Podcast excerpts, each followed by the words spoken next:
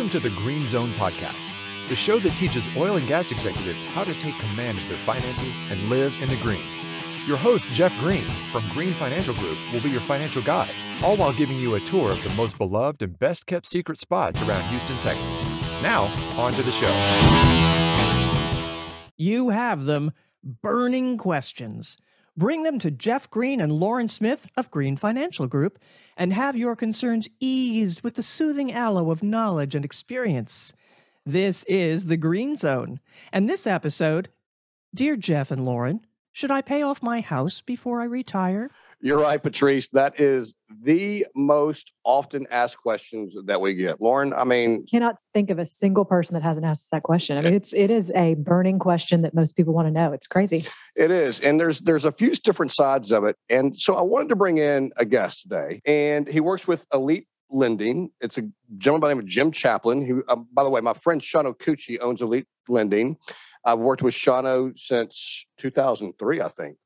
Longtime friend with Shano. She's helped me with every mortgage. Jim just helped me. Her partner, Jim Chaplin with Fleet Lending, just helped me with a VA loan that I recently got. Jim, by the way, thank you very much. I know it probably wasn't easy dealing with me. You're very welcome. It was a great loan, so thank you. So, but Jim offers another perspective. So he's a mortgage lender. I'm gonna say your age, Jim, because I want the listeners to know. Okay, Jim's 74-ish, right? Yes. In that range. In his 70s. Yes. And I wanted the folks, the listeners, to hear your perspective also on this. I know what we tell our clients, but Jim, if you had somebody come to you and say, hey, Jim, what do you think about me paying off my mortgage? What would you say to them? So that's a question that we get often as well.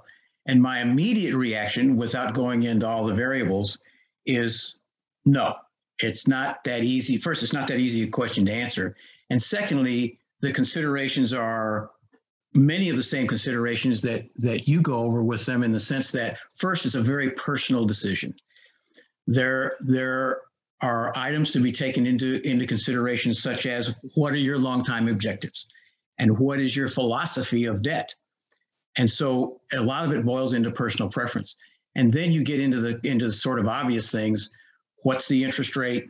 And are there better opportunities in the marketplace for that money? And you've got to consider, what are you going to do with a lump sum if you don't pay your mortgage off, assuming you have the money to do that? And what are you going to do with the increased income stream if you do pay it off? So there are lots of considerations as you go into that thought process.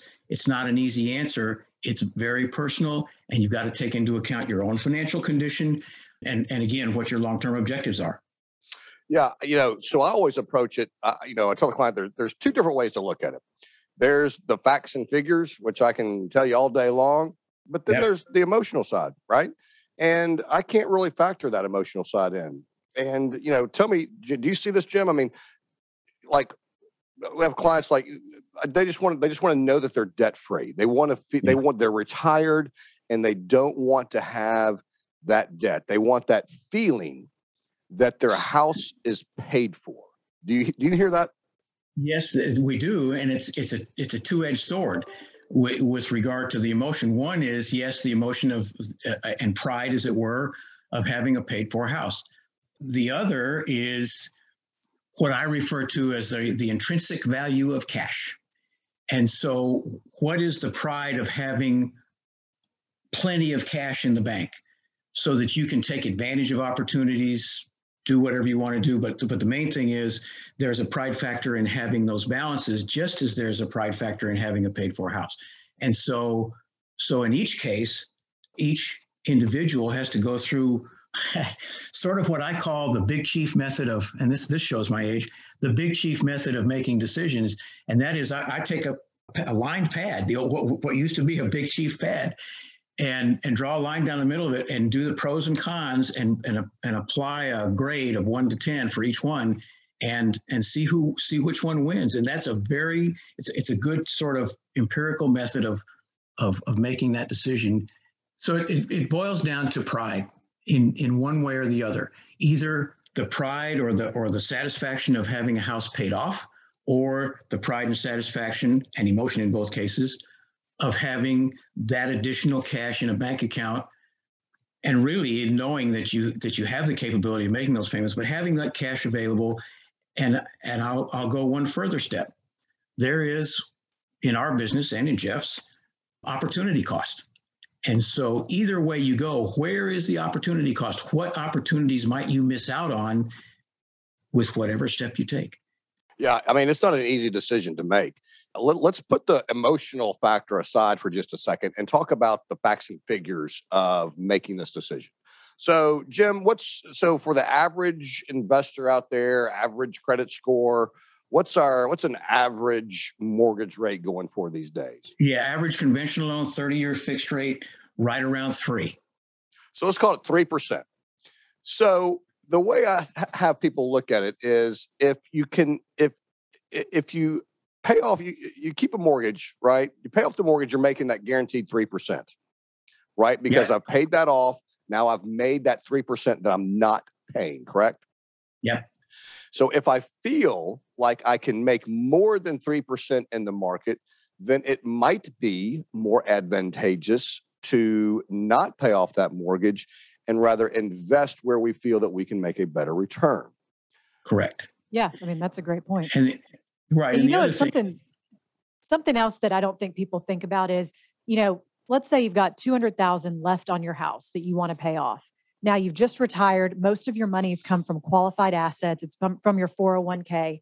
It's a bigger question of where's that money coming from? So you take out the $200,000 from an IRA.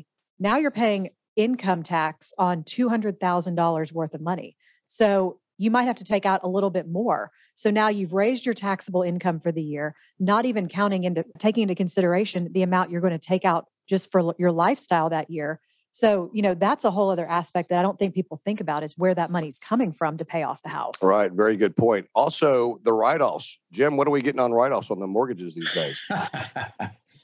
So since the rules changed for many people, all of the exemptions went up. And so in many, many cases, and especially when you get into my territory, the write-offs have disappeared. So the interest write-off has greatly disappeared because of those increased exemptions. And so that ceases to become a consideration other than for those folks that happen to be self-employed or have other significant write-offs that take them above that exemption level. So all of those things are considerations. And your thought about where does the money come from, that's particularly true. And if people have $200,000 in this example sitting in a checking account, that checking account is earning 0.1% a year or some such thing, then we call it 0.00 nothing. There you go, 0.00 nothing. Then in my mind, if you have a good, and this is not a paid ad, by the way, if you have a good financial advisor, you're going to be way. Yeah, keep talking. You're on the right track there, Jim. Keep talking. You're going to be way better off taking it. You're keeping an amount for operating purposes, obviously, in your checking account. But beyond that, it should be invested in accessible funds, reasonably accessible funds. And you're going to get more than 3%, much less more than 0.00 nothing. Well, you're going to potentially get more than 3%. We got to get this past the compliance cop, Jim. Yeah, so let's go with the potential. That's your job. But there's a very, very good chance. Right. Yeah. So let's veer off from this topic for just a second. I wanted to ask you about real estate. How what's the real estate market like out there? Right now, my goodness gracious! The real estate market is counterintuitive. It is hot, and so there are so many instances now. People going out to buy houses, turning into bidding wars, going through 4 or 5 attempts before they can finally buy a house. So house prices have gone up significantly. There is a lot of suspicion, as you know, because you read the same stuff that I do. There's a lot of suspicion that rates are going to go up. There's going to be some level of inflation for a number of reasons. So the real estate market is incredible, not only here, but in many markets across the country. So that in my mind is really another reason to keep cash available as opposed to paying off existing debt. As I said, my initial reaction when someone says that is no. There are certainly offsetting considerations, but there are too many opportunities available for available cash. Yeah, I'll say this about inflation and interest rates real quick.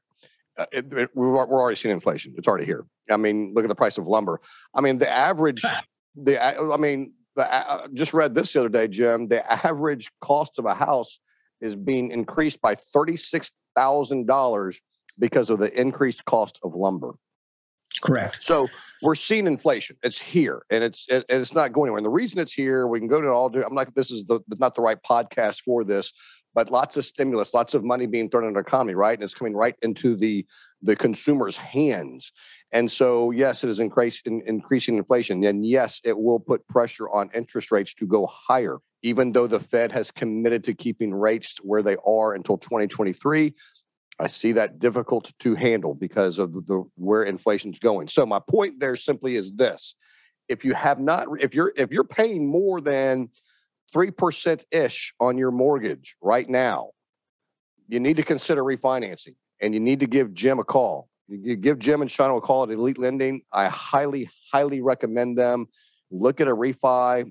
You know, at least explore the opportunity. Yeah. If they wanted to do that, Jim, how would they get in touch with you? Well, so that's easy. So either at 832-444-1952 or Jim at elgtexas.com. And I will say, in reaction to that first, thank you. But just as importantly, I would say 50%, maybe more than that, of the inquiries we get for refinances, we advise against it because it's very much an arithmetic function. It's got to make sense. And so there's a break-even point to be calculated. And in each case, we're teachers. We go through the process and go through the long-term effect of what the rate differential will have and what it takes or how long it's going to take to pay back the cost of the refinance. And part of that is how long the person is going to be in the house, et cetera. So there are lots of considerations, and we're going to be quick to say it doesn't make sense for you because, as should always be the case, we're in it for the long term, and you can't advise people to do things that in the long run are going to be costly to them. Absolutely, doing the right thing for the client. That's why you're on the show. We really appreciate that, Jim. Give me that number one more time. 832-444-1952. And if you're listening, you can always go to our website at Green Financial, www.greenfinancialgrp.com. Under our resources section, you'll see our podcast, and you'll see our podcast here with Jim. We'll have his information on there as well, so you can always go to the website and see it. And that's it. Patrice, anything else? No, I was just going to say, how can people reach you? But you covered that. And this is Jeff Green and Lauren Smith of Green Financial Group. Make sure you catch all the fun and facts in the Green Zone by subscribing to this podcast. And, of course, share and please like. Thank you for listening to the Green Zone podcast. Click the subscribe button below to be notified when new episodes become available. The information covered and posted represents the views and opinions of the guest and does not necessarily represent the views and opinions of Green Financial Group. The content has been made available for informational and educational purposes only. The content is not intended to be a substitute for professional investing advice. Always seek the advice of your financial advisor or other qualified financial service provider with any questions you may have regarding your investment planning. Securities offered through Raymond James Financial Services, Inc., member FINRA, SIPC. Investment advisory services offered through Raymond James Financial Services Advisors, Inc.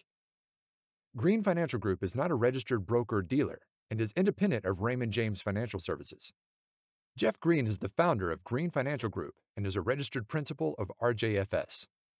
The Green Financial Group is located at 6363 Woodway Drive, Suite 625, Houston, Texas, 77057, and can be reached at 713-244-3030. Raymond James is not affiliated with and does not endorse the opinions or services of his guests.